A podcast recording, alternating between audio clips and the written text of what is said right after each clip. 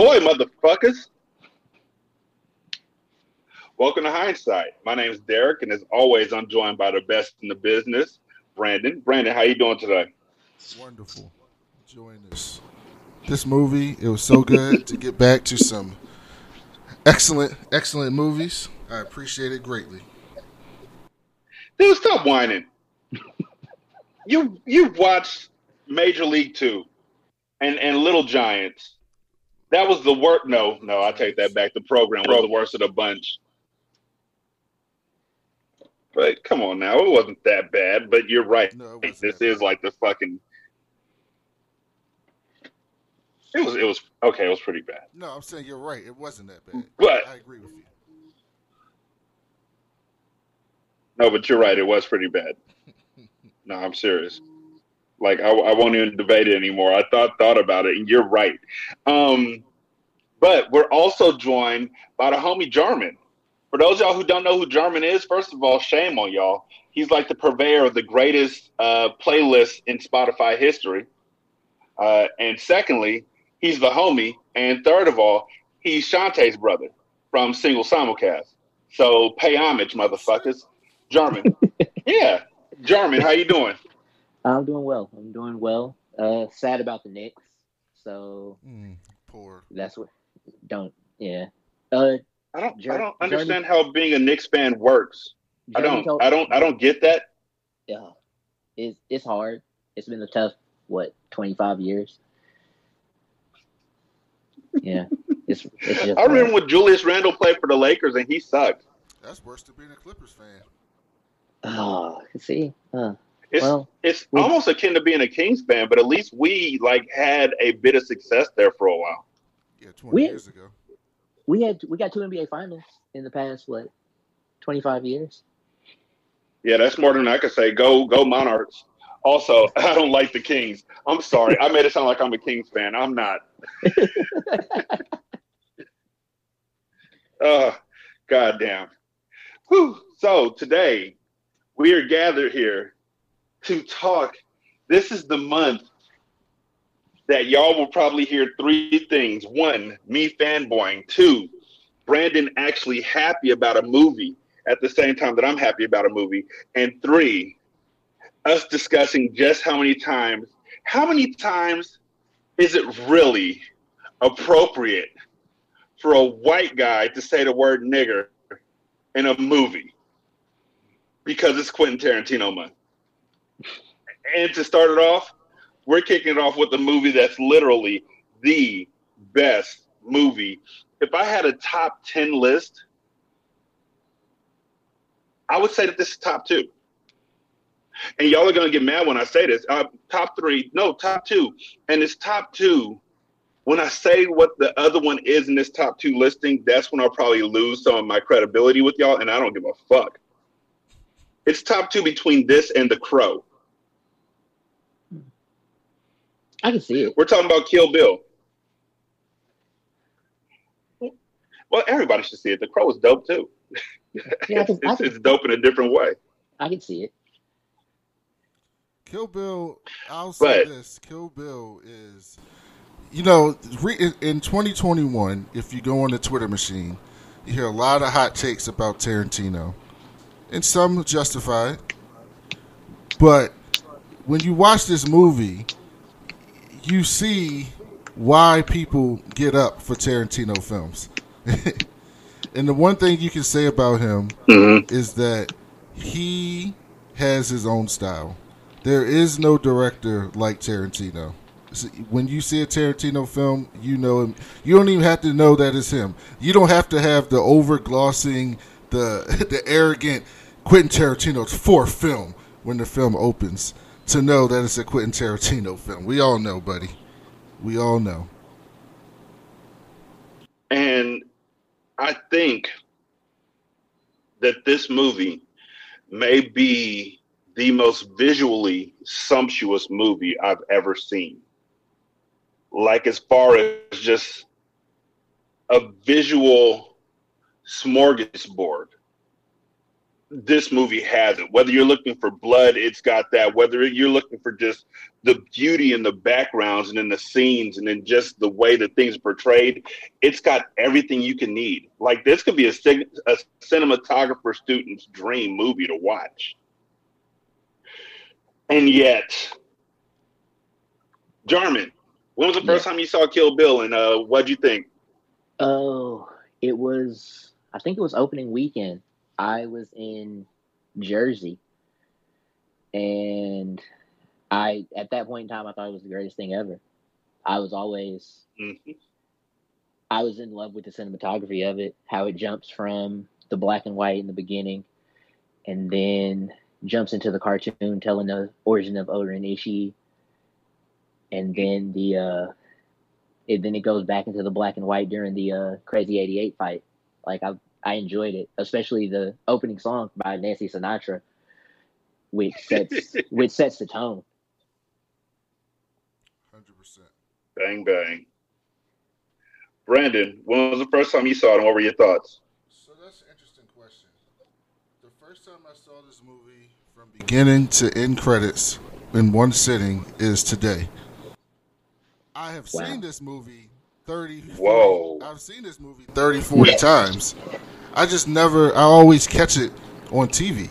And so whenever it's on TV I watch it, but you know, it's you know, when you just scrolling through the channels and you click on it, it may not be the start of the film. So I always catch it 10 minutes in or 15 minutes in or 30 minutes in or I'll catch the last 45 minutes or something like that. And I every time I see it on TV, I'm like, oh yeah, I'm watching Kill Bill. This is my shit. But I've but because I've seen all the parts of the movie, I never I've never sat down and just like, okay, I'm putting this in a DVD player and watching Kill Bill from start to finish, even though I know all the parts of the movie. So that's a trick question for me. Okay, so let me say first and foremost that before I did this show, I asked my wife, my beloved wife Nisha, if she thought I was a good father. And she said yes. I want y'all to know that before I tell y'all what my first time was watching this movie back in 2003. There's a big difference between me now, Derek now, and Derek in 2003. And it's important that y'all hear that before I tell y'all about the first time I saw this movie. My daughter's name is Isabella. Her nickname is Gogo.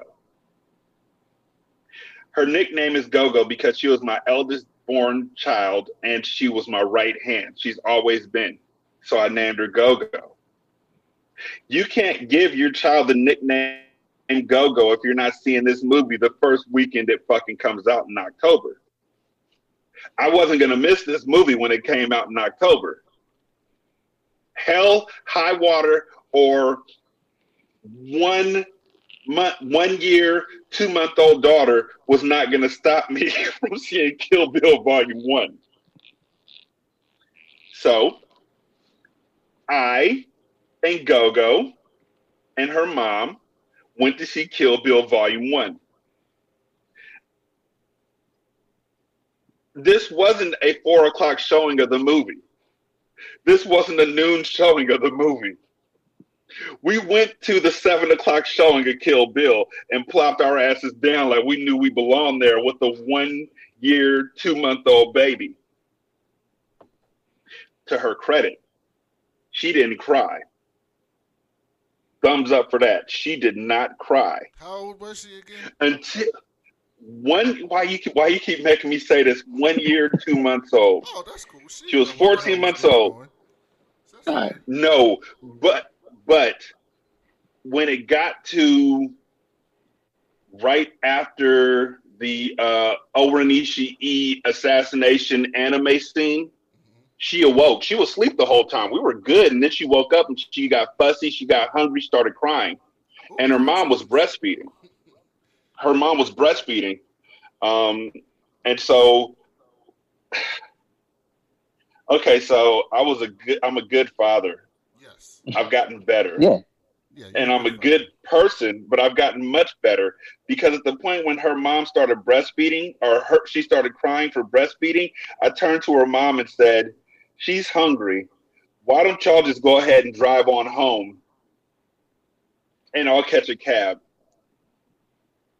And so Bella and her mom got up and walked out the theater, or Bella's mom and Bella got up and walked out the theater so she could feed Bella. And I sat there looking like eyes and mouth agape. Didn't even really notice they were gone and watched the rest of Kill Bill Volume 1 with the biggest grin on my face. And I still regret nothing. Excellent, Father. Yeah. Fuck you.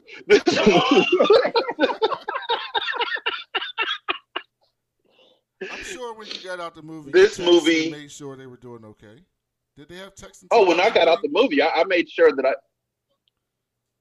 Hmm? Did they have text messages in 2003? Was that around? Was that a thing? Yeah. They had taxis, yes. No, but also, messaging. I was in walking distance of my house, so I just walked home. No, did they have text uh, messaging? I don't remember.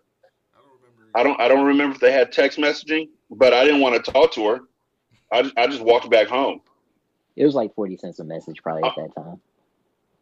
Something like that, and it was after nine o'clock, so it would have been free. But you know, whatever.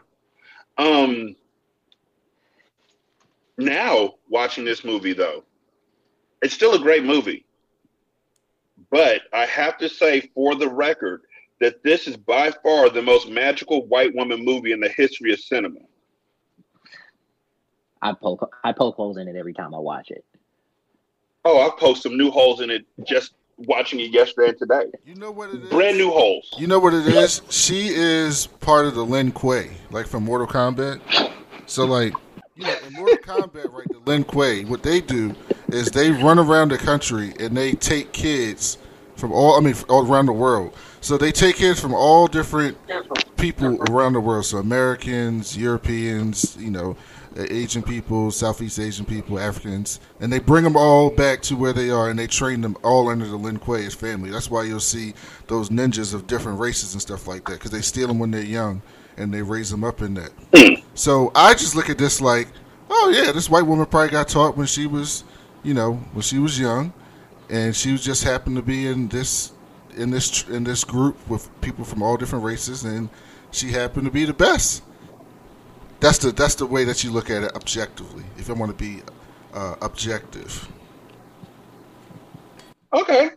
There's Tarantino's link. I, I'll allow that. I mean, sure. Okay. All right. no. Um, I will say in Quentin Tarantino's uh, defense that this is one of only two movies where the word nigger isn't uttered by anyone. Mm. The other one is Kill Bill Volume Two. But they still um, they, they, still get colored off. Oh yeah, yeah. Got, he gets colored off when he talks about the colored the colored piano player. Yeah, yeah. The color piano player was definitely, um, yeah, yeah, yeah. You know, they had to make sure they got something in there, but to their credit, you know, shout out to them. Um, I do want to make sure that I say fuck Harvey Weinstein for the record. What he has something to do with you know, movie? Yeah. Oh, it's it's it's un, it's under his studio. I thought. Yeah, this is a Miramax movie. Oh, 2003. All of, all of Quentin's movies were done through Miramax.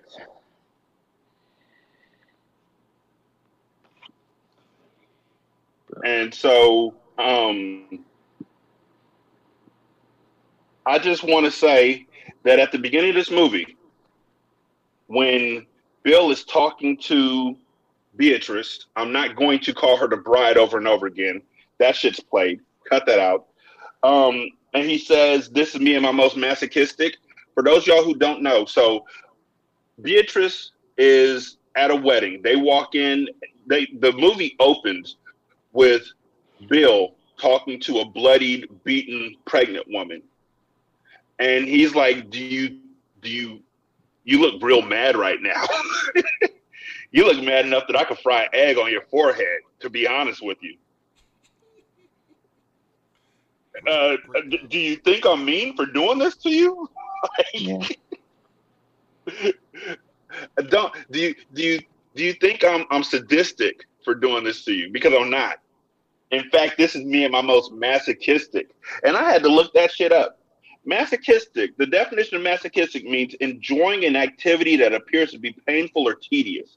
It is painful for him to enact injury to this woman. And we find out later on the movie that's because she's pregnant with his kid or because he really did love her or whatever it may be. I think Bill's a pimp. So when so what you're saying is when I was growing up and would go to the country and I would get the switch from my grandmother, she was masochistic because it was hurting her more than it was hurting me. Yeah. She no, they black parents lie when we when they say that to people. it doesn't hurt them at all. They don't care. They'll whoop your ass and then keep walking. And if you don't stop crying, then they'll be like, "Hey, do you want something to eat?" Just keep it pushing. But him, yeah, no, him enacting pain on this woman that he spent so much time with, and you find out in, in Kill Bill Volume Two just how much time they really spent together. He really felt something for her, an affinity. Uh, he felt enough for her to knock her up. Um, but the next thing that happens is uh, she, Beatrice, shows up at Vernita Green's address. We don't know how she finds Vernita. Uh, she got. I I would say she got it from the. uh God, what is her name? Sofie. Yes, because she she said she was getting all of the information from her. So she's going to. Why the fuck would Sofie from Japan know where Vernita Green was located at? Aren't they all in the same crew? They are. So yeah, they probably know. I would think they still. Uh, I would think. I would think it came from Sofie. Okay, I'll give y'all that. Um, Vernita, when she goes to Vernita's house, she she rings the doorbell. What was Vernita? And Vernita and she was the what snake? What snake was she? Cottonmouth. Uh, yeah, Copperhead. Copperhead. Copperhead. Jeannie Bell, that's her name. Jeannie Bell comes to the door when uh, Beatrice knocks on the door, and she thinks that it's Sarah. And she's like, Sarah, you early. Who the fuck is Sarah? Sarah never showed up in this entire scene, ever. Sarah could have helped out. Sarah could have done something. but technically, uh, yeah, Sarah would have just witnessed a murder because what happens is that Beatrice comes in and they start fighting immediately. That that good old uh, Iron, uh, whatever, Iron Heart. That's a transformer. Whatever. The music starts playing in the background. They start fighting, knife style. Just they fucking up the living room. Uh, Vernita's throwing fucking bookshelves onto Bert into onto Beatrice. Um, she's hitting her with uh, with fireplace pokers and all that kind of shit. She getting choked out. Uh, Beatrice puts her into a fucking sleeper hold. So I think that it was really nice for Beatrice to stop fighting Vernita long enough for Vernita to lie to Nikki, her four year old daughter, who gets off the school bus and walks in and is like, What the fuck happened to the front room? And Vernita's like, That dog of yours came in here and made a enacted a damn fool. And Nikki's looking around like you're bleeding, she's bleeding, there's glass all over the place, and you're blaming my dog on this one, huh? And we never hear the dog bark or anything. At all. We don't see the dog and we don't see Sarah. I want to see Sarah in Kill Bill Part Three. Um, Vernita told Nikki to go to her room and not come out until she told her to come out. That's how confident she was that she was about to kill Beatrice. And then after that, it's like, yo, I just tried to stab you over and over again. That shit made me thirsty. Do you want some coffee? That was wild. look. yeah, right. Because if we just spent all this time trying to murk one another, the least you can do is offer me some Sunny D or something. You ain't gonna give me no hot ass instant Folgers bullshit. You're gonna give me a green apple Gatorade or something, please, please. please. So they go into the kitchen and uh, they're talking about how Jeannie Green, aka Vernita, or Jeannie Bell, aka Vernita Green, aka Copperhead, um, is married to Dr. Green, and they have a daughter, and they are now living in Pasadena, California. Um, she also Doc- keeps is, Hmm? it's Doctor is Doctor Bell. Dr. Bell and Jeannie Yeah. Bell. Sorry. Um, Jeannie uh, is Copperhead. Beatrice is Black Mamba. We find out later on that the reason why Beatrice got the code name Black Mamba is because in the course of this movie alone, she about to put up some Kobe numbers. um, they go into the kitchen. When they go into the kitchen, Vernita could have killed her right then. There's a gun. Vernita keeps guns in her. Vernita, let's be honest. Vernita keeps Megatron sized blammers in her daughter's cereal boxes. Did you notice what the name on the cereal was? Fucking kaboom. and so they go in there. She does not stab her. She doesn't try and shoot her as soon as she walks in. She doesn't do any of that. Um, and Vernita's like, hey, do you want do you still take cream and sugar in your coffee? And like, y'all niggas, y'all ain't no real assassins. Assassins don't take cream and sugar. You better drink that shit boiling and black. Burn your throat, make you mad, make you stab the waitress. She says she supposed it's too late for an apology, and then she gets mad at Beatrice when Beatrice is like, "Yeah, it is." Well, fuck you, bitch. I entreat you on your on on on, on my behalf of my daughter. Beatrice like, yo, I don't give a fuck about your daughter. I she was like, well, you seem to have a lot more. Um, that's a lot nicer than what Bill gave you credit for.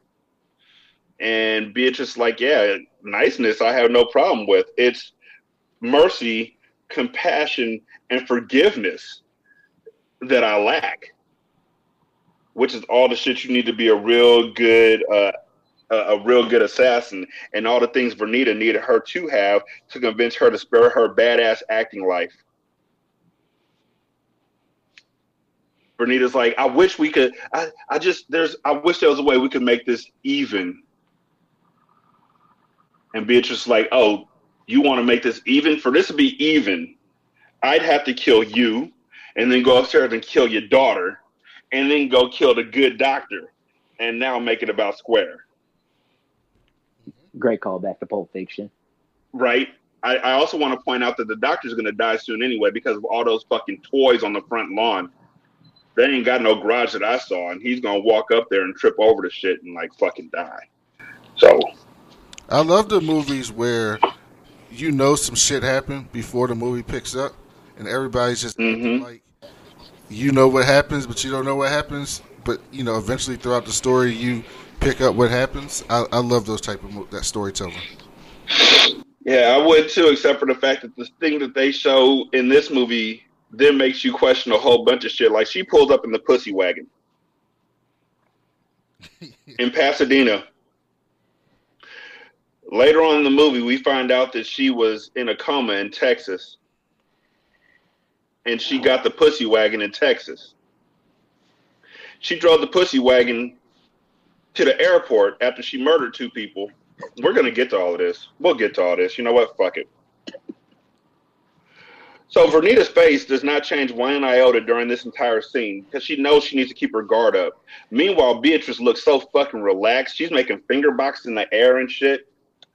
One of these two assassins are not like the other. And Vernita, I got one question for you. What's the procedure when there's an assassin in your house? Why did Why didn't she get the gun after he slammed the bookcase on her? What's the procedure when there's an assassin in your house? Mm-hmm. It has to be something like that. Like, she, yo, she could talk it out. She said, "Bitch, you can stop." ri-" She said, "I entreat you on behalf of my daughter and held out the picture to her. And she was like, bitch, you can stop right there. Just because I have no wish to murder you in front of your daughter does not mean that parading her around in front of me will inspire sympathy. Mm-hmm. You and I have unfinished business, and not a goddamn thing you've done in the subsequent four years, including getting knocked up, is going to change that. So Vernita's like, you know what? Hmm? She basically like, I mean, you know, I'm not that cool, but that's not going to save your life, buddy. yeah, I'll drink your coffee. I mean, Every, fuck it. Why not? A lot of people got kids. Trump got kids. Ain't going to save your life. So Vernita comes up with what we find out. I have figured out that the fight scene that Vernita comes up with, or the fight scenario that Vernita comes up with, is completely fake she's not planning on any of this shit to happen. When she's like, both of us meet up at a baseball diamond at 2.30 in the morning in all black. You put a black stocking over your hair. Then we going to have a good old fashioned knife fight. Bitch, you got a gun in the kaboom box. you ain't planning to do no fucking knife fight. You planning on shooting on sight, which is what she does. She's like, yo, now that we got that all solved and squared away, I need to make cereal for Nikki's snack, I guess. Wide right. She pulls out the Blammer filled cereal box and misses. Like she has a shot. Beatrice does not know this shot is coming at all. Vernita could have lined the shit up and she missed by a mile. It was like Buffalo Bill type bad. That's why she was Copperhead. Beatrice picks up the knife and throws it square into the middle of her chest. So two things happened. One, a black person died first in this movie. Classic. Technically. Right? Two, th- technically this was the one murder in this entire fucking movie that was in self-defense. No. No, that whole scene at the end was complete self defense. It's like 75 verse 1. no, it's not in self defense because at the end of the movie, she fucking calls O-Ren Ishii out. She calls for that fight. In this one, Vernita shot first and she counterattacked. That's self defense.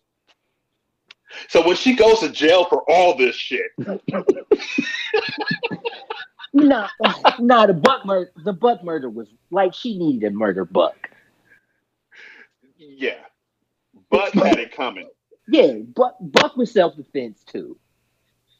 Buck was a lot of stuff. I'll give you that one. Okay, so after Vernita slides down the wall and everything with a knife in her chest, we see that wow. Nikki is standing right behind or standing in the doorway watching all this happen. Your mama told you not to come out the room, but I understand you heard a gunshot and you're like, what the fuck is that? I know that wasn't the dog. I know that wasn't my dog. Here's I've my, heard my dog fart. It don't sound like that. Here's my question. No, keep going. Never mind. It's coming up. Keep going. So Beatrice turns around and sees Nikki watching her pull the knife out of her mom's chest Beatrice decides that this is the best time in the world for her to turn around and hit four year old Nikki with a fucking Stone Cold Steve Austin type promo. it was not my intention to do that in front of you.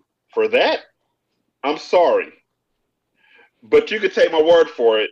Your mama had it coming. When you grow up, if you still feel raw about it, I'll be waiting.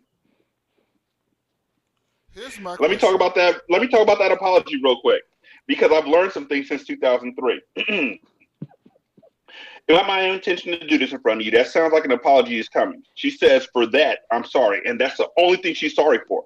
That's it. Then she says, But the rule is if you say but, it negates anything that happened before that but. Your mama had it coming. So let's just read this out. You could take a, you could take my word for it, Nikki. Your mama had it coming. If you feel raw about it when you grow up, I'm gonna fuck you up too. oh, hey, uh, you, Nikki, right? Yo, sorry, not sorry about your mom. She told you not to come out of your room. So maybe this will teach you to obey adults. Am I right? Anyways, me and your mama, we were wild as shit before you came around, and she did some greasy shit to me and thought I forgot or something. But I didn't. Now, if you're feeling froggish, you can either jump now or jump when you get older. I suggest older. and I'll be waiting. Here's my question. What is the What's scenario that you need to prepare to have a gun in a cereal box? Nigga, right? What is that scenario? That's my question. Does the does the doctor not eat cereal? What is the scenario where you get a chance to kick the shit, like like talk shit, and just kick it with the person trying to kill you to the point where you can trick them by shooting through the box of cereal? That's some that's some real like Adam West Batman level planning. You know what? Ray Allen spent months practicing that shot in the corner that he used to beat the Heat when he was with the to beat the Spurs when he was with the Heat. Months, over and over again, shooting, falling out of bounds, shooting like this, shooting like this. Shooter, shoot, homie. I'm just saying, was that the only box of cereal? Did she tell the good Dr. Green, yo, you cannot eat this fucking cereal? I I don't think I think he I I would think that is the traditional marriage. He does nothing in the kitchen. Yeah. Or he's like Nino Brown described uh, Michelle's wife or Michelle's uh, dad being when the good doctor was doing house calls all around Pasadena and your mom was housing shit at Woolworth. um, but let's look at this. You just left a four year old child alone with a dead mom and a hell of a mess to clean up. The good doctor likely won't be home for hours. And I don't know if Nikki knows the number to 911 yet. Therefore, if she doesn't come looking for Beatrice, I'd be very surprised. Elle could have killed her in the hospital too. That's But Bill- obvious. But Bill called. Yeah, why Bill didn't allow it, I don't, I don't know. This is, this is like literally all these deaths that happen are, is Bill's fault. But with L- with the uh, with the L story, uh, I think he said she deserves more than that. He still loves her. Yeah, So with him saying we're not going to creep in there and kill her like a coward while she's asleep, we want to give her a chance to defend herself. So were you not worried about looking like a coward when you sent all of your deadly Viper assassination squad into a wedding chapel to shoot everybody? Y'all just y'all didn't even say hi. You just came to the front door and just started spraying right to left. Yeah, they did shoot. They they did shoot it up. And but And they- then but they, and then that nigga when she's down after they shot it up and then they took turns whooping her ass in a circle. But that's the thing. They didn't ever shoot her. She never got shot until she got shot in the head. They put In the- hands on her. Yes. So they gave her like she had a chance to defend herself. No, that's what I'm saying. She the, the the way that it happened in the in the wedding chapel was even worse for Bill because Bill literally waited. That nigga pulled a Hulk Hogan from NWO on her. She waited. He waited until everybody else had beat them up, and then he came and sprayed NWO on her back. and you're talking about we we shouldn't take the coward way out, nigga. You tried to shoot her in the head after Oranichi E hit her with a straight textbook jump kick to the face. Yeah, they put hands on her. right? Ooh, you should have just poisoned her. Just yo, be done with it. Also, also, uh, does no one work on the hospital floor that she's in at, at either point in time Besides Buck. besides Buck? Eh, Does no one? Are there no cameras? When my son was in the hospital, there was like twenty to thirty nurses, doctors, uh, custodians walking up and down the hallways all fucking day and night. You gonna tell me nobody sees none of this shit? Nobody saw Buck sexually assaulting her or leading other people into the room to sexually assault her. Nobody came to check up on the other, like, what, four coma ward people that were in the room with her? Ever? No. Okay, cool. Cool. So, anyway, the same way I, I crack myself up sometimes. The same way Doctor Strange saw 14,605 scenarios to beat Thanos, and the one that worked involved a lucky ass rat. There are at least 650,000 scenarios for Beatrice never waking up, and the one that did involved a hungry mosquito. She got bit, she sat up and screamed. She gets a flashback of being shot in the head. That's a horrible flashback to have. Uh, she uh, rubs, she taps the metal plate in her head. She should never be able to get on flights. Uh, she rubs her stomach, point seeing baby gone. she cries over her lost baby. Then she pulls out the first magical thing that she fucking can do. She looks at her god. She looks at her goddamn palms, and by looking at her palms, she knows that four years have passed.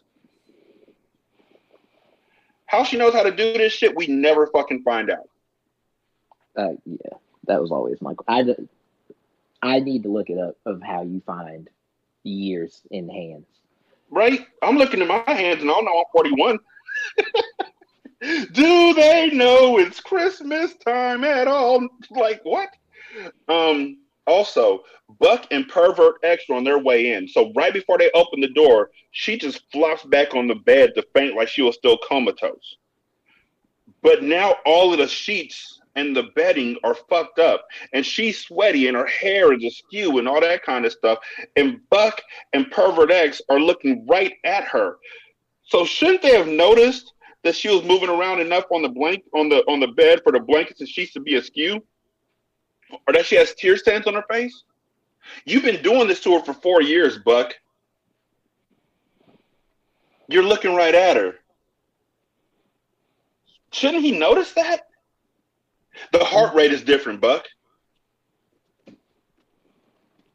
No, nothing. Okay, cool, cool. Um, so Buck tells Pervert X, "Yo, it's seventy five dollars a fuck. If you want to sexually assault her the right way, here's some uh, Vaseline. She's a spitter. Don't get mad at her. You can't punch her. Um, don't leave. You can nut in her all you want. Buck's a piece of shit. Pervert X is a real piece of shit. He's like, you're the hottest uh, piece that I've had all day today, which makes me wonder how many times he's done this shit.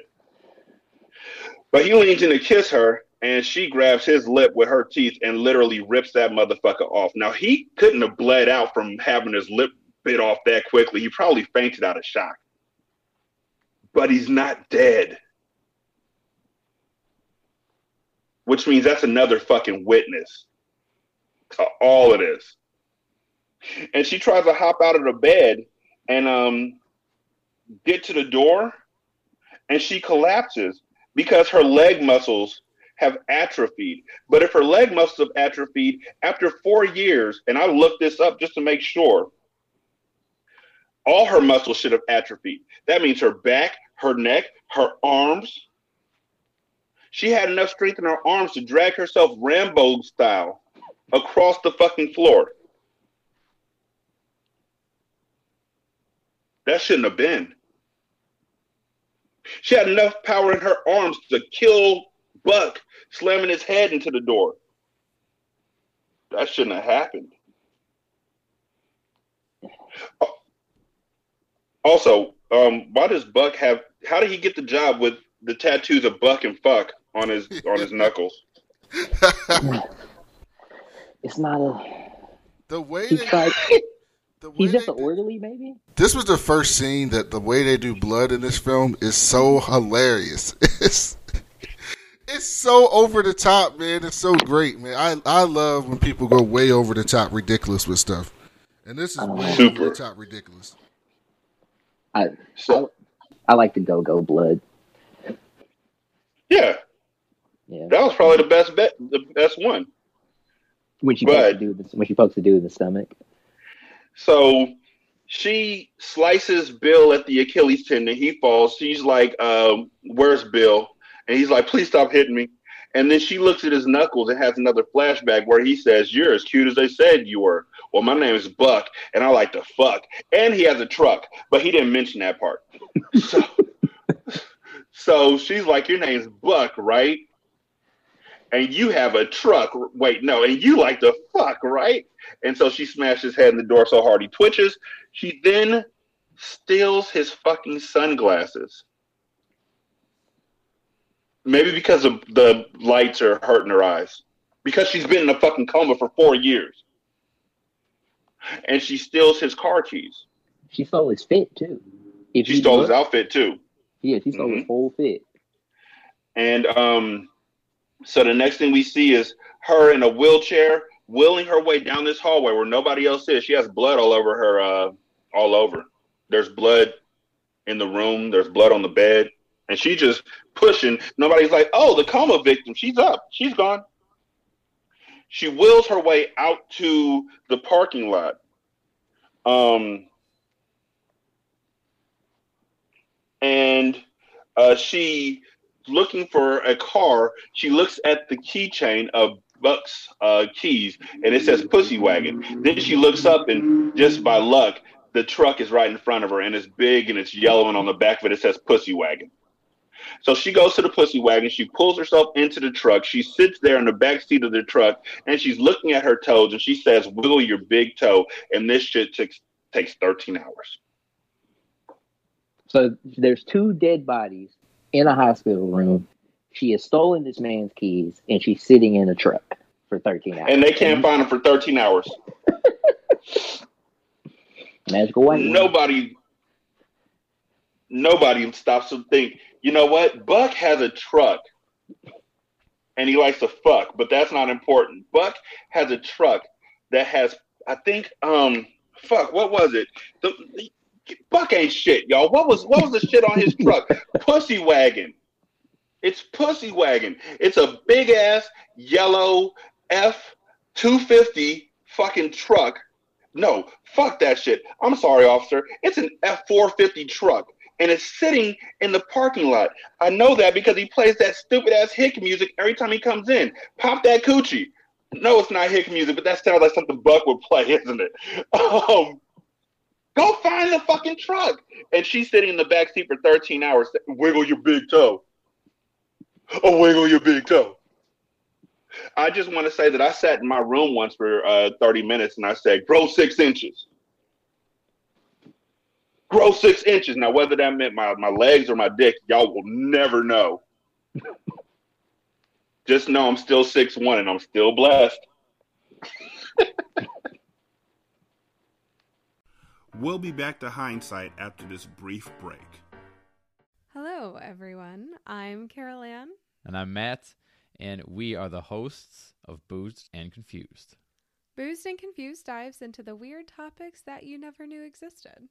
Join us every Monday to drink and discuss all things unknown, unexpected, otherworldly, and just plain strange. Each week, we will take you on a journey to learn about things like time travel and who John Titor is, Weird history like the New England vampire panic, conspiracy theories like Katy Perry being JonBenét Ramsey, or aliens. or the paranormal like ghosts that haunt the White House. Listen to Boozed and Confused every Monday wherever you get your podcasts. See you then. Remember those stories you were supposed to read in high school? Oh, uh, Dickens. Poe. That's literally all the names I can think of. Did you read them? Obviously, I didn't. Let us read them for you. Uh, that sounds dangerous. What does? Reading? It might go badly. But that's half the fun. I'm Ken Sandberg. And I'm Heather Michelle Lawler. Check out Campfire Classics, where we try to read those books that look really good on your shelf. Campfire Classics is available wherever you listen to podcasts. Listen, like, follow.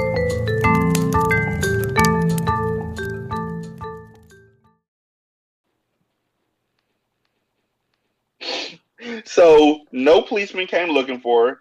Uh, nobody came looking for his sunglasses or anything like that. She takes the car after she She has a flashback about O-Ren. Well, no, she was there for 13 hours. She has a flashback about O-Ren Ishii, which is a dope ass anime scene. Great story. Great story. And I remember being so fascinated and so overwhelmed when I initially saw the movie change to that style. It's amazing. Someone, someone, uh, someone when it came out, and I asked if they liked that movie. They said I didn't like when it turned into a cartoon. And that's when they lost me. Oh, If you say that, I was out I'm door. disappointing you. I'm I'm disappointing you if you say that to me. O-Ren Ishii is a Chinese Japanese American army brat whose parents were killed by boss Matsumoto when she was a child. She got her chance to kill Matsumoto uh, and get her revenge because he was a pedophile. She killed him and his crew at the age of 11 and then became one of the top female assassins in the world. Uh, funded by Bill, she became the head of the Tokyo Yakuza, and her and her gang, the Crazy 88, took over Tokyo. Flashbacks take longer in, in ideal than it does in real life. When you have a flashback in your mind, it may feel like it takes like 30 seconds, but it really only took like three. So that means that her story of or- O-Ren Ishii took like, I would give it six minutes tops. So in six minutes, she's already convinced her big toe to wiggle. What you gonna do with that big fat toe? Wiggle, wiggle, wiggle. um, and so now she moves on to the rest of the body, which takes 13 hours total. Again, magical white woman shit. She hops out the truck, hops into the front seat of the truck. Nobody's like, hey, keep an eye on that truck, y'all, because we don't know where the keys are. But she, he, Buck has tinted windows, so we don't know if somebody's in the back. If somebody comes out the back, just shoot him on sight because she already murdered two people. Well, one person in surgery to get his lip reattached, and he's talking.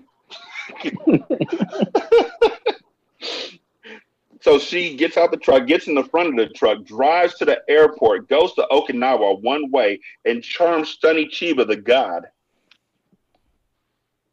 who is there as Hattori Hanzo. She charms him so well that he takes her upstairs because he makes Hattori Hanzo katana na na na na na na nas. But he doesn't do them anymore. He doesn't make items to kill anymore. So when she asks for a uh, for Hattori Hanzo still, He doesn't. Hmm? He doesn't make. He doesn't make swords anymore after sma- making a blood oath. Yes, a blood oath that he kept for 28 years. He explains to her, he takes her upstairs to the attic where all of his wonderful creations are. And he explains to her how he doesn't make things to kill anymore and hasn't made them for years. Okie dokie. This cat laid his soul out to her about why he doesn't make swords anymore. And she said, then give me one of these. He said, these aren't for sale. And and Beatrice chuckled and said, I didn't say sell me one. I said give me. That's just plucky white woman confidence for your ass. I think I think he might have appreciated that he made that she took the time to learn Japanese. I've been told that people in foreign countries appreciate when Americans don't just show up expecting y'all niggas to know English. I think that got on his good side. Yeah, enough for him to break a blood oath of 28 years and make her a killing machine sword. Because she's like, well, the last one you made, you gave to Bill, and he used that to. He didn't even use it for anything. He shot her. Like, what's your beef? You should go to Smith and Wesson. hey, can y'all make me a gun? I didn't say I was gonna buy it. I said give me one because y'all made a uh, a, a, a nine milli that Bill used to shoot me, and you should feel badly about that. So give me a gun. But when she brings up Bill, like she's she says, uh I don't know the exact wording. I can't remember. I probably do. Uh, but when she yeah, the wording when she brings up Bill to Hattori Hanzo. What did Hattori what did Bill do to Hattori Hanzo that made know. him do it? Like I don't know. that story. There, there's nothing. We don't get that backstory at all. She's just like, yo, one of your students was a rat. And so I think you owe me this shit, homie. You gonna see me keep jumping back to the way that I would have said it. one of your students shot me, and I didn't appreciate that at all. So I think you owe me something, homie. And that was that. So a month later, the sword is complete. The ceremony is beautiful. That motherfucker said, I can tell you without hesitation that this is my finest work. That's did If you're. If it's hella nice. If you're walking through a forest and happen to come across God, God himself will be cut. That's such a great line. That is That's a gangster ass line. that is such good screenwriting. That's such a great line, man. if you would happen to meet God Himself on your journey while carrying this sword, God would be cut. And the cool thing about it is the reason why we're not doing sound bites for this movie is because 95% of it, or not, 50% of it is in Japanese. He's saying all this in Japanese. And it's just such a cool, like, German sister, Shantae, is currently learning Korean. BTS. Yeah, hers is because of BTS. If I wanted to learn Japanese, it would have been because of this movie. Yeah. So, uh, this is actually a pretty short movie when you think about it. But to backtrack, there's like my there's two of my favorite. There's like a favorite line in there where he's talking where the uh, where he's talking to the uh, the chef, the second guy in Mhm. charge, and he's like, and he says warm, and then he tells her warm sake, and he's like warm sake in the middle of the afternoon, but he says it in Japanese. I love that line. He- He's like, if you were, if if you, I should be general by now, and he was like, oh, you want to be general? if you, if you were general, I'd be emperor, and you Emperor. still go get the warm sake. Do you understand? And, and the dude is like, he throws a knife. You know what? That whole metal board, the the magnet board that they had back there for the knives to be on, because it's a sushi shop. That was dope too. As a chef, I went looking for that shit. Yeah, and he's like, Um, and I know, I know And then the guy walks past. I'm not bald. I shave Yeah. my head. You understand? Yeah. You understand? so, uh, the next thing we do is we meet Sofie Fatale, who is another one of Bill's proteges, but doesn't do shit but talk on the phone and model for Red Apple cigarettes. Uh, Gogo Yubari, who at the age of 17 is wild enough to be O-Ren's fucking bodyguard. And Johnny Mo, the head general of the Crazy 88, who's played by Gordon Liu, because Quentin got some straight up hitters for this movie. Anyhow, they show how crazy Gogo is. Uh, she's talking to a pervert who's like, they're at a bar. Uh, they're talking about Ferraris. Gogo says Ferraris are Italian trash. And then she looks at this dude with some fucked up teeth and she's like, So, do you want to fuck me? And he starts giggling and laughing. And she's like, Don't laugh. Do you want to fuck me? And he's like, Yes, yes. So she stabs him in the fucking abdomen and pulls the nigga's intestines out. And he's like, Now, you Is that wanted to you? penetrate me. But I penetrated you, then pulls it out, and there's blood everywhere. Uh. Just embowels the motherfucker. Oh, it was great. That was when I laughed out loud the first time in the movie. Um, anyways, they're celebrating O-Ren becoming the boss of all bosses in Tokyo, Japan. One of the leaders of the council, the the the Yakuza, uh, boss Tanaka, doesn't like this shit at all because he doesn't like the fact that a Chinese, Japanese, American woman's running his council. In fact, That- he's that so he loves- mad That he loves more than his children. more than his children.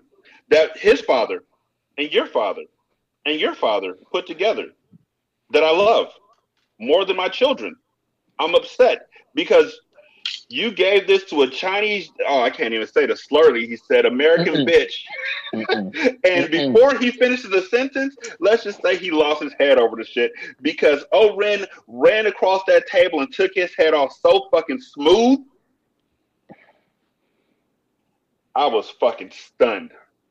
Like all you heard was a pitter patter of little feet as she literally got up, hopped up on the table, ran across the table all the way to the end, took her sword and took his head off so quickly that his eyes, it took me a moment to realize this. His eyes are looking up because he was looking up at her in fear as she took his head off. And then a geyser of blood just comes out of his neck in three different spots. And Gogo and uh, Sofie are smiling. And then this is so fucking dope. And then she gives the absolute greatest speech ever given. She tells, and she's like, you know what? I'm gonna tell y'all in English so y'all don't fucking misunderstand me. And then she does shit that a manager should do. so she looks all stern and shit after she cuts dude's head off. She looks real upset. She's eyeing everybody and shit. And then she's like, as your leader, I encourage you from time to time and always in a respectful manner to question my logic. If you're unconvinced that a particular plan of action I've decided is the wisest, tell me so. But allow me to convince you, and I promise you right here and now, no subject will ever be taboo. Except, of course, the subject that was just under discussion. The price you pay for bringing up either my Chinese or American heritage as a, ne- as a negative is I collect your fucking head. Just like this fucker here. Now, if any of you sons of bitches have anything else to say, now's the fucking time. They wisely don't say shit. So she adjourns the meeting. She uh, then she like then she splashes blood on one of the bosses. Yep. Ugh. She will never be bothered again. she did exactly what needed to be done as a boss to make sure that nobody ever tries her again at that table. Blood was spurting out of his neck like Samurai Shodown and shit. Yo, that shit was like a geyser. Right. I wonder if then, that fake then, blood and, really got over all all over everybody that's in the acting. I'm like, man, that's got to be uncomfortable. Get all that sticky water with food coloring all over you. and then it like slowly starts spurting out. Like it doesn't it doesn't stay as the geyser. It just slowly like it just dies. it was greatness. So the next thing that happens is that uh, Beatrice has her sword, so she gets a one way ticket to Tokyo, please. Somebody should have noticed by now that she's murdering people, that she murdered two people in America, and now she's in Tokyo. Nobody does that. They didn't have that in 2003. Wait, this is after 9 11. no, no, no, no. So they should have a fucking. You should be able to log in and see what the fuck people have done. I'm almost positive it was set in a different time than after, than 2003. Oh, I'm almost certain it was, but I mean those motorcycles and shit made me wonder. Yeah. Um, do you know while she's flying into Tokyo, they show O-Ren in the Crazy 88 riding down the middle of the fucking highway, like literally taking up two lanes of a highway uh, to go to this club. Do you know how much of a boss you have to be to take up both lanes of a of traffic just to go to the club. I've tried it. It doesn't work. Um, the plane, the the picture of the plane landing over Tokyo is a fake picture. But it's so fucking beautiful, and it's actually a sign to just how much beautiful this movie's about to get from here on out. Um, the music gets fucking amazing too. Beatrice uh, hops out the airplane, gets a motorcycle, gets a yellow jumpsuit like Bruce Lee and a yellow helmet. I don't know how much money she makes off assassinating, but it is good money. Um, I don't know how she got it because if she tried to go to the bank, they should have saw that she murdered two people. But I'm sorry, that's not here. Um, she pulls up at the stoplight, and Sofie is in the car next to her. And she looks over and sees Sofie, and she flashes back to uh, when Sofie was talking on the phone while she was getting her ass whooped at the wedding. And she speeds off against the red light through traffic. I don't know how Sofie didn't see that, but it didn't matter. That leads me to the next question that I had. How the fuck did Beatrice make it to the club before O-Ren, the crazy 88, and Sofie did? How'd she know where they were going? Because when they do the slow motion, the dope ass slow motion scene with O-Ren and the Crazy 88 and Go-Go walking down the hallway and everything, you know, with the da-na-na music playing in the background, they show that Beatrice is already sitting at the bar when they come in. How'd she know where they were going to be at? I never. That was one of the questions I've never asked. I, I me either until until yesterday. When I saw that, I was like, "Wait, why is she already sitting there?" And then she gets up and goes into the bathroom and starts to change her clothes and everything. And then uh, Sofie, well, no. Um, before that happens, they walk upstairs to their private room, and that's when we see the Beatrice already there. Beatrice goes upstairs behind them after they close the door, and O-Ren can clearly sense evil, which is good. As an assassin, you can always sense when somebody's near you.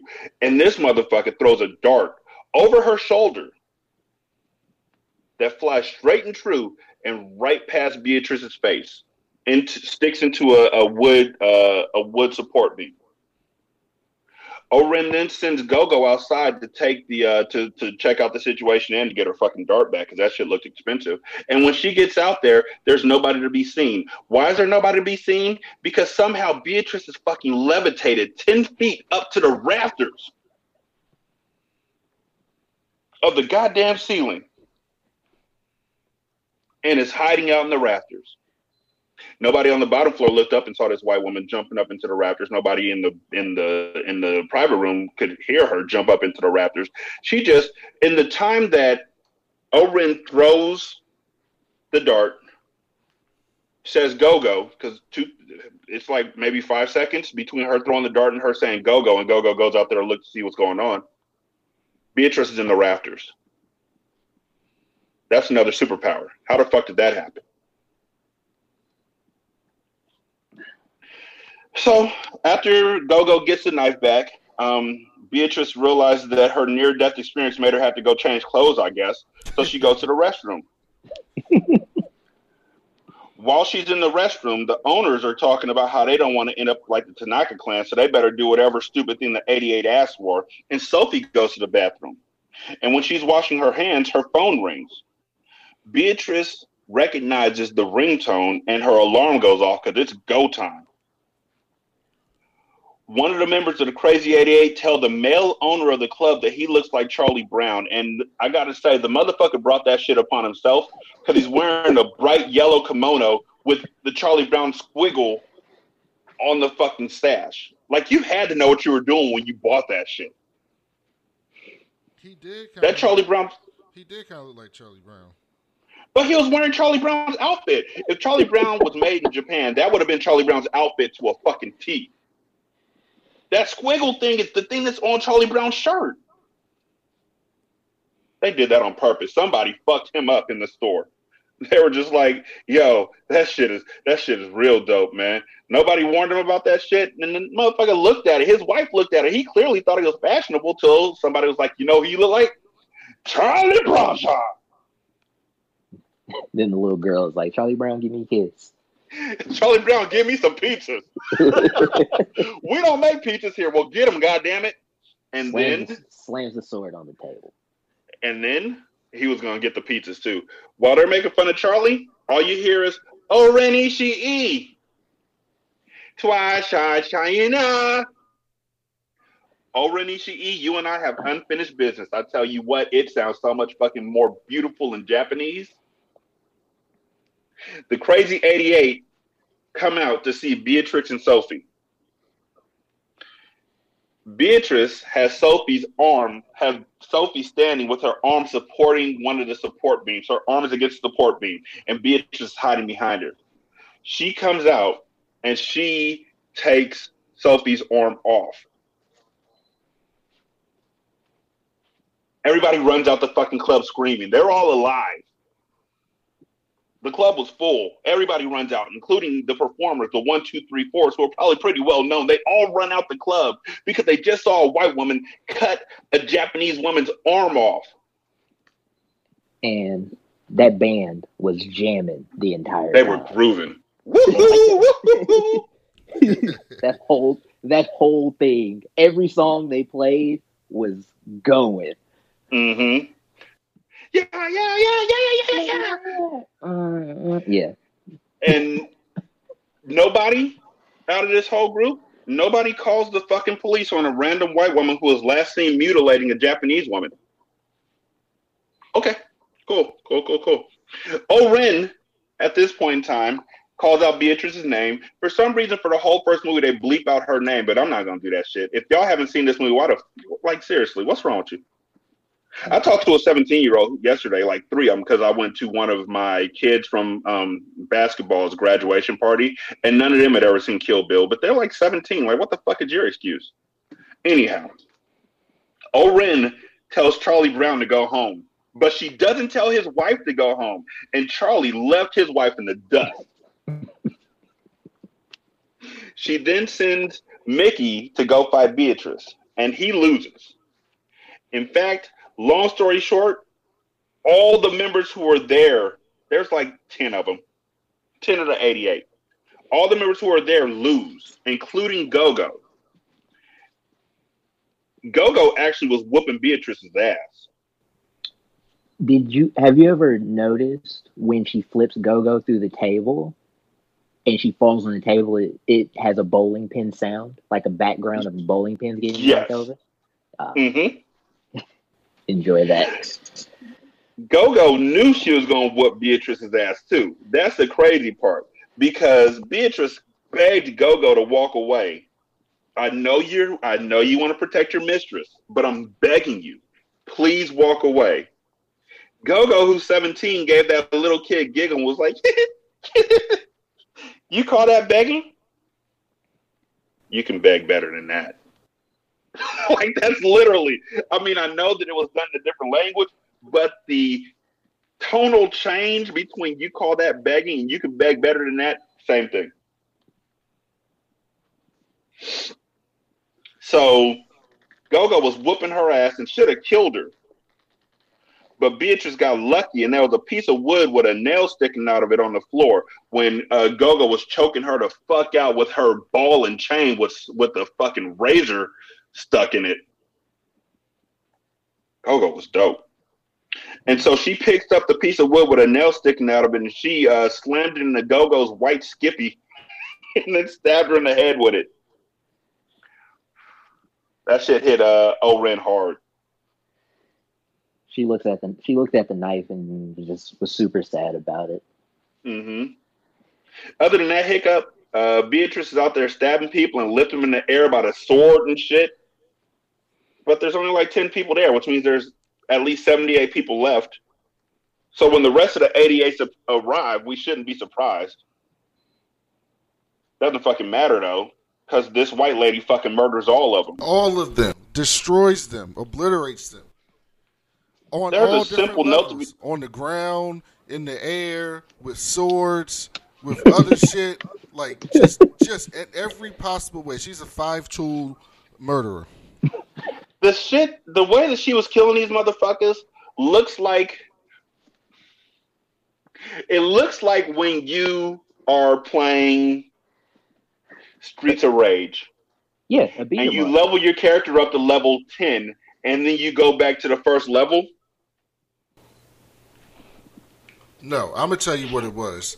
What it was was that clip from um, from 2001 WWE during the invasion when WCW and ECW's in the ring beating everyone's ass, and then Stone Awesome. Cold comes down and gives like 27 stunners and clears the entire ring. That's what that's what she did. Which actually works for the question that I have, which is that she was outnumbered at all times by a huge ratio. And and it's not even a question, it's just a note for y'all to take. At one point, she sits on the ground with two swords, and instead of all of them just jumping on her and dogpiling her and trying to stab somebody underneath them, they just allow her to roll around like she's doing a fucking windmill from breaking and slice all the people closest to her legs off. But I gotta be honest with you, it's a blood spurting, eyeball plucking ocean of greatness, and and it's so fucking dope that they made it go to black and white because they couldn't allow all the red, all the blood that was everywhere. And it was glorious when I saw it in the theater, and it's glorious now. But that eye that eye plucking was like, if you get to Kill Bill two, that is great foreshadowing for Exactly. for what she was taught. hmm And somebody else wasn't taught until it was too late. Not gonna spoil shit. Um, in the midst of all of this, she also levitates. Like somehow she levitates and jumps up from the ground floor up to the fucking balcony. And then everybody has to run up this or from the ground floor to a piece of flag, like she lands on a flagpole, and then she jumps onto the balcony, and so everybody has to run up and fight her up there. She does super agile stuff and super flips in the whole nine yards. Like it's dope, but it's like you're you're kidding me, right? But that was already that was already foretold also by her doing the magic before Gogo ran out and caught her. True. True. I mean though, her Hattori Hanzo sword cuts other people's swords into pieces. There's a lovely scene that happens where she's fighting in the dark against seven of the 88 in a room, and Charlie Brown's wife turns off the lights. Why she did that, I don't, I don't know. Maybe she was just like, "Yo, it's all of us against this American woman," which I understand. I mean, she probably just killed half her clientele. So, anyways, they're in a room that should be pitch black, but instead the room goes blue and black, and they're all silhouettes in this room, and it's such a beautiful scene. Um, and she flips around and fights and mutilates six of the seven people who are in the room with her, and then she cuts the sword off. She cuts the sword apart of the last person and just whips his ass because it turns out he's a little kid. Then she gets pulled out of that room by Johnny Mo. Uh, and they have this dope ass battle on the railing of the second floor, uh, which should have lasted longer because he's spinning on the railing and all this kind of shit. And I, I feel like that was all real. Like he did that with no uh, stunts, no nothing, just him spinning on that balcony, and that was dope as shit. And then she cut his fucking leg off, and he fell into a pool of blood and died. And then she surveys her carnage, which is everybody laying on the floor with limbs cut off, and she starts talking shit again. Those of you lucky enough to have your lives, take them with you. However, leave the limbs you lost. They belong to me now. And everybody starts to uh, leave, but she tells Sofie, "Don't you fucking move. I got plans for you." And Charlie Brown's wife is sliding through her blood and shit, looking at her business. If I was her, I'd go home and divorce Charlie like the next day. During this whole scene, O-Ren has walked into the back of the, the club. You know how when you go to the club, there's like a patio or something like that. Most places have a patio that's like maybe four feet by three feet four feet wide by three feet long, and everybody's crowded up back there smoking cigarettes and shit and trying to holler at one girl, and it's it's chaos. This club's not like that. She opens up the back door into a literal winter wonderland. I don't know if they won an award for this, but they should have Yeah. because the the the the scene this the, this final scene. I wish I could show y'all pictures on this uh on this fucking on, on I'll I'll just make it the the the title picture for the show. It's so fucking beautiful. I wish I could drink that scene up. Like it's just so and I'm not even talking about the fight that happens. I'm just talking about the scenery itself. Uh, The how from it- everything hmm? How did it start snowing so fast? That's a good question. It went from sunny to snowing, but I'm okay with that. I mean, I shouldn't be. You're absolutely right. How the fuck did it start snowing? How did, how did it start snowing? She was just on a motorcycle on the street driving, and it was clear. no snow. no snow. And they all just rushed in there with driving cars and going super fast. Nobody skidded out, no brakes, nothing. But then, right when they get to that scene, there's snow. And hella snow. Like it's enough that when O-Ren takes off her shoes later on, her feet are like crunching through piles of snow. It's a good question. and I mean, also, was it real snow or was it just how they had that that backyard set up? Because ain't no nigga gonna take their shoes off to walk through the snow barefoot in a fight. Bitch, if I'm taking my shoes off, you take your shoes off too. It's cold out here. Look, maybe Get in the zone. You know, like on dodgeball when he put the blindfold on on that last bat. I thought you were gonna sound like Billy Ho and White Men Can't Jump. I'm in the zone. You, you get yourself in the zone, man. You put that blindfold on, and you, you get them. You set them up. But seriously, the sound of the water pitching, the water pitcher filling up and emptying over and over again, the gentle snow falling, the choice to have both O-Ren Ishii and Beatrice, who can both speak English, speak Japanese through this whole scene. Every time I watch that scene, I just notice something different. And yeah, now that now that now that Jarmon's fucking ruined it for me, it'll never have that same allure, but it's a beautiful ass scene. I think Quentin was just like, yo, here's what we're doing. Don't ask questions. Tarantino We're going for don't it. make- Tarantino movies mostly don't make sense, but Exactly, which is why when we talk about the next movie we're talking about, I have a ton of questions. So, uh, O-Ren starts talking to um, starts talking to Beatrice, and she's like, "Yo, your instrument is quite impressive." Which I've heard that before. your instrument is quite impressive. Where was it made? And uh, Beatrice says Okinawa, and then they start talking in Japanese. O-Ren says, "Whom in Okinawa made you this deal? And Beatrice says, "Hattori Hanzo." And So O-Ren sounded so insulted. but she said so scared. You lie! How dare you? O-Ren said. Uh, then Beatrice shows her the the marking. Nigga, where you get them shoes from? Man, I got them from this place down on Florence. you lie. Look right here. Huh, I got you. That was a conversation. But O-Ren's like, you know what? Swords don't get tired. I hope you saved your energy. And she just finished fighting against at least 88 crazy people. O-Ren's like, if you haven't saved your energy, you may not last five minutes. But as last looks can go, you could do worse. Crazy thing about it, dear listener, she says that they won't that uh, Beatrice won't last five minutes, and she's right. From the moment she says that, the fight lasts for exactly four minutes and fifty nine seconds. I never knew that. Fam. From the moment she says that, they start fighting, and it lasts four minutes and fifty nine seconds. A good touch. You right? It's the little things. you think O-Ren is gonna oh win, and she starts talking shit because she cuts her in the back.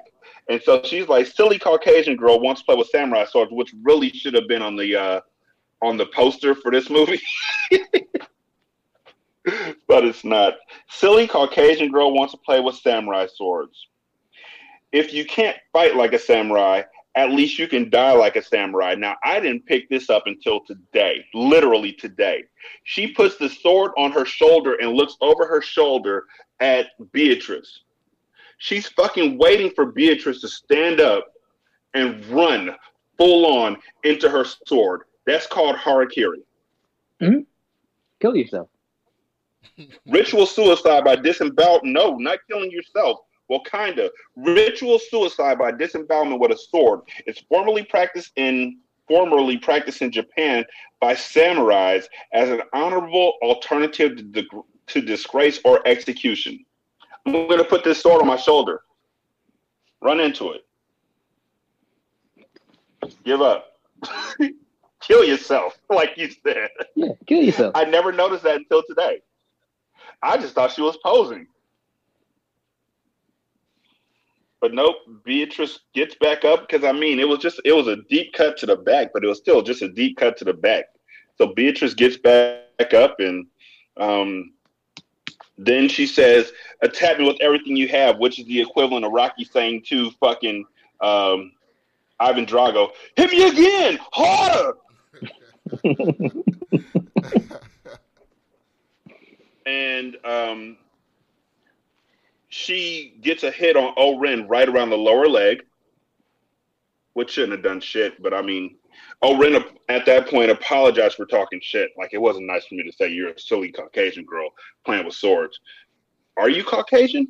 I mean, you are silly and you are playing with swords, but are you Caucasian? Like seriously? Like where are you from? Where are you? Are you? Oh, you're French. Oh, silly French girl. Yeah. Okay. Cool. Cool. Cool. Cool. My bad. My bad. Are we good now? Cool. All right. No more catching your breath.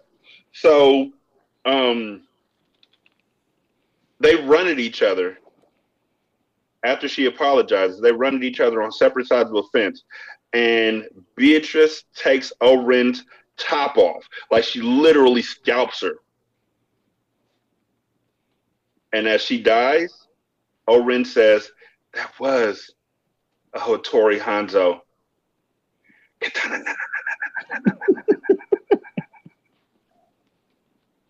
and she dies. And then she cross, and then Beatrice crosses her name off the list. You just made the list. Um. Then she rolls Sofie's ass down the hill to the hospital and dips out. Bill comes to see Sofie and consoles her, and she's like, "Please forgive me." Uh, Beatrice threatened to cut off other limbs until I told her where she could find you. Bill forgave her and asked her if Beatrice knows if her daughter's still alive, and the movie ends. But wait, wait, wait, wait, wait, wait, wait, wait, wait, wait, wait, wait. Before we even get into the MVPs, wait, wait.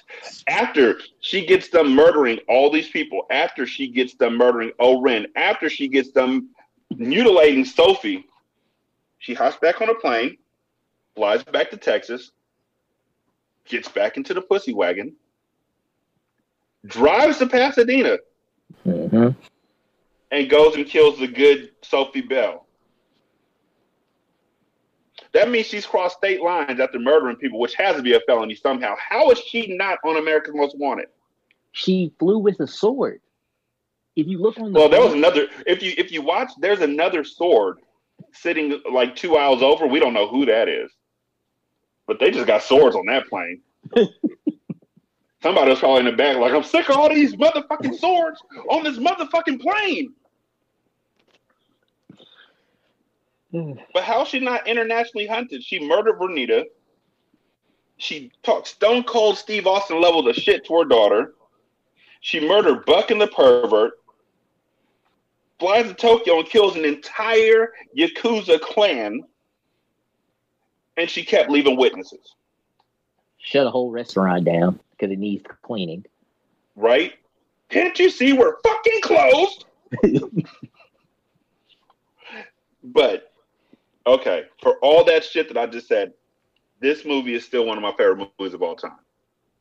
Excellent. And I know that I usually ask Brandon first. I am going to ask you, Brandon, who's the MVP of this movie? Oh, I mean, Uma Thurman did such a great, much better than I would have expected her at that point in her career to do an action movie on this level. So I, I got to give her credit. I always said Charlize Theron was the best white woman action actress, and you know, but you know, this film is probably the best white woman action film there's ever been. Probably better than any white man action film there's ever been. Yeah. Jarmon, who you got? Bill, you see him, you hear him three times. The beginning, or you hear him in the beginning, you hear him when he talks to Elle, and you hear him at the end talking to Sofie. And it's not, it's just a mysterious figure that is just hanging over the story. You hear Kill Bill, and you never see this person that she is trying to kill. You only hear this voice. And Mhm. with that and with that voice comes so like there's so much power behind it because he has now shot this woman in the head. He has stopped Elle from killing her and he has told Sofie Do you know this? Did you tell her her daughter was alive? That's the best way to end the movie. I was just like, "Oh shit!" when I saw that in the movie theater. One hundred percent. And that's like I think it was. I think it. Was, I think that one was Bill. If You if know- I'm here, if, if I'm here for two, I'll ex, I'll go expound into why it's not Bill in two. But You know what? I will definitely. You're definitely there. I got you because we're doing that one uh, soon. But here's mine. Quentin Tarantino. Okay, Quentin knocked it out the park. He wrote the movie, so all of those bang out quotables are him. The scenery is him. You can say a lot of things about this movie, but it's it's it's it's he chose the music. He chose to have the RZA do uh, some of the music, like the crane music. Boom, ba-dum, bum, bum, ba-dum, bum, bum, ba-dum, bum, bum, wow, wow. Like he had him do that shit. They put uh, the Green Hornet theme song into this. Like everything just popped. the uh the what's the it's the Hughes brothers at the beginning. Mm-hmm. Yeah, that at the beginning before the film starts. Like this whole movie is just such a delight. And this was literally the first Quentin Tarantino movie I saw where I was just like, I'm a fan of his forever. And I got to see the next movie now. So I give it to Quentin. If it had to be somebody who was in the movie, honestly, I can't I, I can't say Lucy Liu because half of her storyline was anime. But it was great anime though. It was. and again, that's that's Quentin's vision. So I'm gonna have to go with Quentin Tarantino overall. Stamp it. Gotcha. So, uh, Jarmon, you got anything that you want to tell folks about? Anything coming up? Anything of that nature? Uh, no, I have nothing. I'm about to start going to wrestling again, so That's dope. that's coming. I, I think I'm probably going to Money in the Bank. I'm going too. Ooh, Oh, with word? y'all should meet up and get a picture. I'm jealous. I live in Dallas. It's in Fort Worth. oh, did you go to Mania? Did you go to Uh, Mania 32? No, I just moved to Dallas. I went to Mania the two years prior. I went to New Orleans and Orlando. I went to I went to Royal Rumble in Houston in 2020. I did too. I was there. Oh shit. yeah, I went to Hu- I went Did to y'all Royal just Rumble- become best friends? Yeah, that was the last big event before the pandemic hit. Yeah, and that Houston. was I went to Houston. I went to that and I went to Worlds Collide the night before. This is wonderful. I didn't go to any of them. All the ones that I've been to were in Sacramento. Yeah, and they only brought them here once the, once the new arena was built. So I've been to uh, Raw, I've been to SmackDown, I went to No Mercy, I went to a couple more. I mean, we always got good seats. That's one thing. I always sat ringside. yeah, if you look at my ringside. oh, if you look at if you're looking at my Twitter picture, that is from a Raw when that was the first Raw of 2020. So I went to the first Raw of 2020, and right when Samoa Joe was coming out, that's like that's me being they they put me on camera. Yeah, I never sat ringside. That's that's dope. Yeah, That's dope as hell. yeah. Yeah, Devin's been on TV like five or six times now because of wrestling. Um, Brandon, you got anything coming up? Nope. All right, ladies and gentlemen, I'm gonna tell y'all right now. This is Quentin Tarantino month, and I am. Brandon thinks he's in seventh heaven, but he has no fucking idea. Like seriously, this is. I feel like this is a Father's Day gift from hindsight to me. and I can tell you right now that next week we have uh, Jolene from the It Goes Down the PM podcast with us to talk about From Dusk Till Dawn. It's a dark night. I can't wait. The movies this month are From Dusk Till Dawn. Well, Kill Bill, From Dusk Till Dawn. Should we tell them, Brandon, or should we keep it a secret? We showed them last week, so it don't matter. Cool. Kill Bill from Dust Till Dawn, Pulp Fiction, which we're doing with uh, Craig from the Jack Rabbit Slim podcast, the nigger movie of the year, Django Unchained, That's my shit. And then we're closing out with the Hateful Eight. Now I know y'all didn't hear Kill Bill Volume Two I on that, Where's but Pulp Fiction? Pulp Fiction was week three. I heard. Oh, did you Pulp Fiction's week three. Oh, okay. Yeah. like, did you skip that? All right, cool. I thought you got rid of it. Hell no. But we did move Jackie Brown down to the second grouping of Quentin Tarantino movies because there's more. There's Jackie Brown, there's Kill Bill Volume 2, there's Inglourious Basterds, there's Grindhouse. And then there's the one that nobody likes, but everybody likes for some strange reason Reservoir Dogs. Reservoir Dogs. Such. No, I didn't like that movie. Last one's, uh, Made in Hollywood. Yes. Oh, Once Upon a Time in Once Upon Hollywood. a Yeah, Time in yeah, yeah. Hollywood. You know, I got to be honest with you. Once Upon a Time in Hollywood didn't do it for me until the very last scene. I liked it, I, but I like um, Brad Pitt. So. I like Brad Pitt too. It just I don't know. It didn't.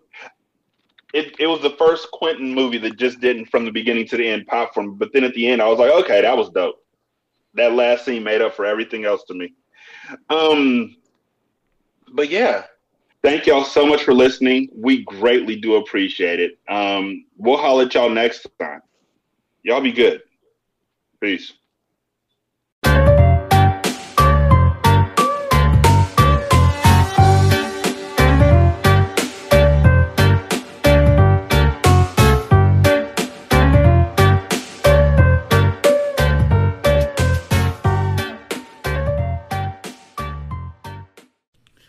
Music for Hindsight is Coffee by Cambo Smith, and it's from the Free Music Archive.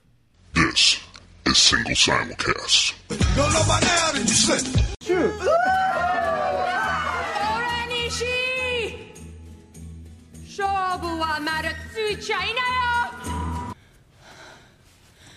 not my intention to do this in front of you. For that, I'm sorry. But you can take my word for it. Your mother had it coming.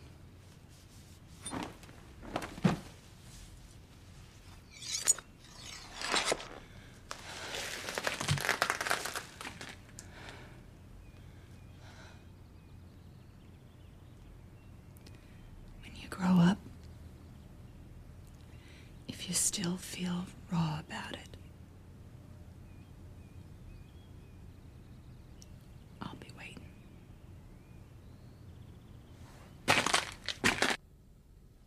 As your leader, I encourage you from time to time, and always in a respectful manner, to question my logic. If you're unconvinced a particular plan of action I've decided is the wisest, tell me so. But allow me to convince you, and I promise you right here and now, no subject will ever be taboo. Except, of course, the subject that was just under discussion. The price you pay for bringing up either my Chinese or American heritage as a negative is I collect your fucking head. Just like this fucker here. このファック野郎と同じようにね Now, if any of you sons of bitches got anything else to say, now's the fucking time! I didn't think so. 今日はこれまでにしましょう。 You do what you have to do to play. Then give me one of these. These are not for sale. I didn't say sell me. I said give me. Hi ここだね。ビンゴそっちはブラックマンバ噂が一人歩きしてるみたいだね。 そうだね Gogo, I know you feel you must protect your mistress. But I beg you, walk away.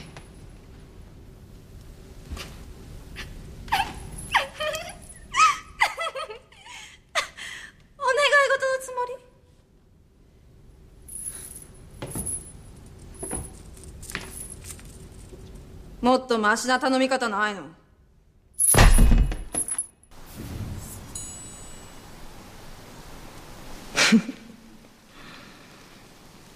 Silly Caucasian girl likes to play with samurai sword.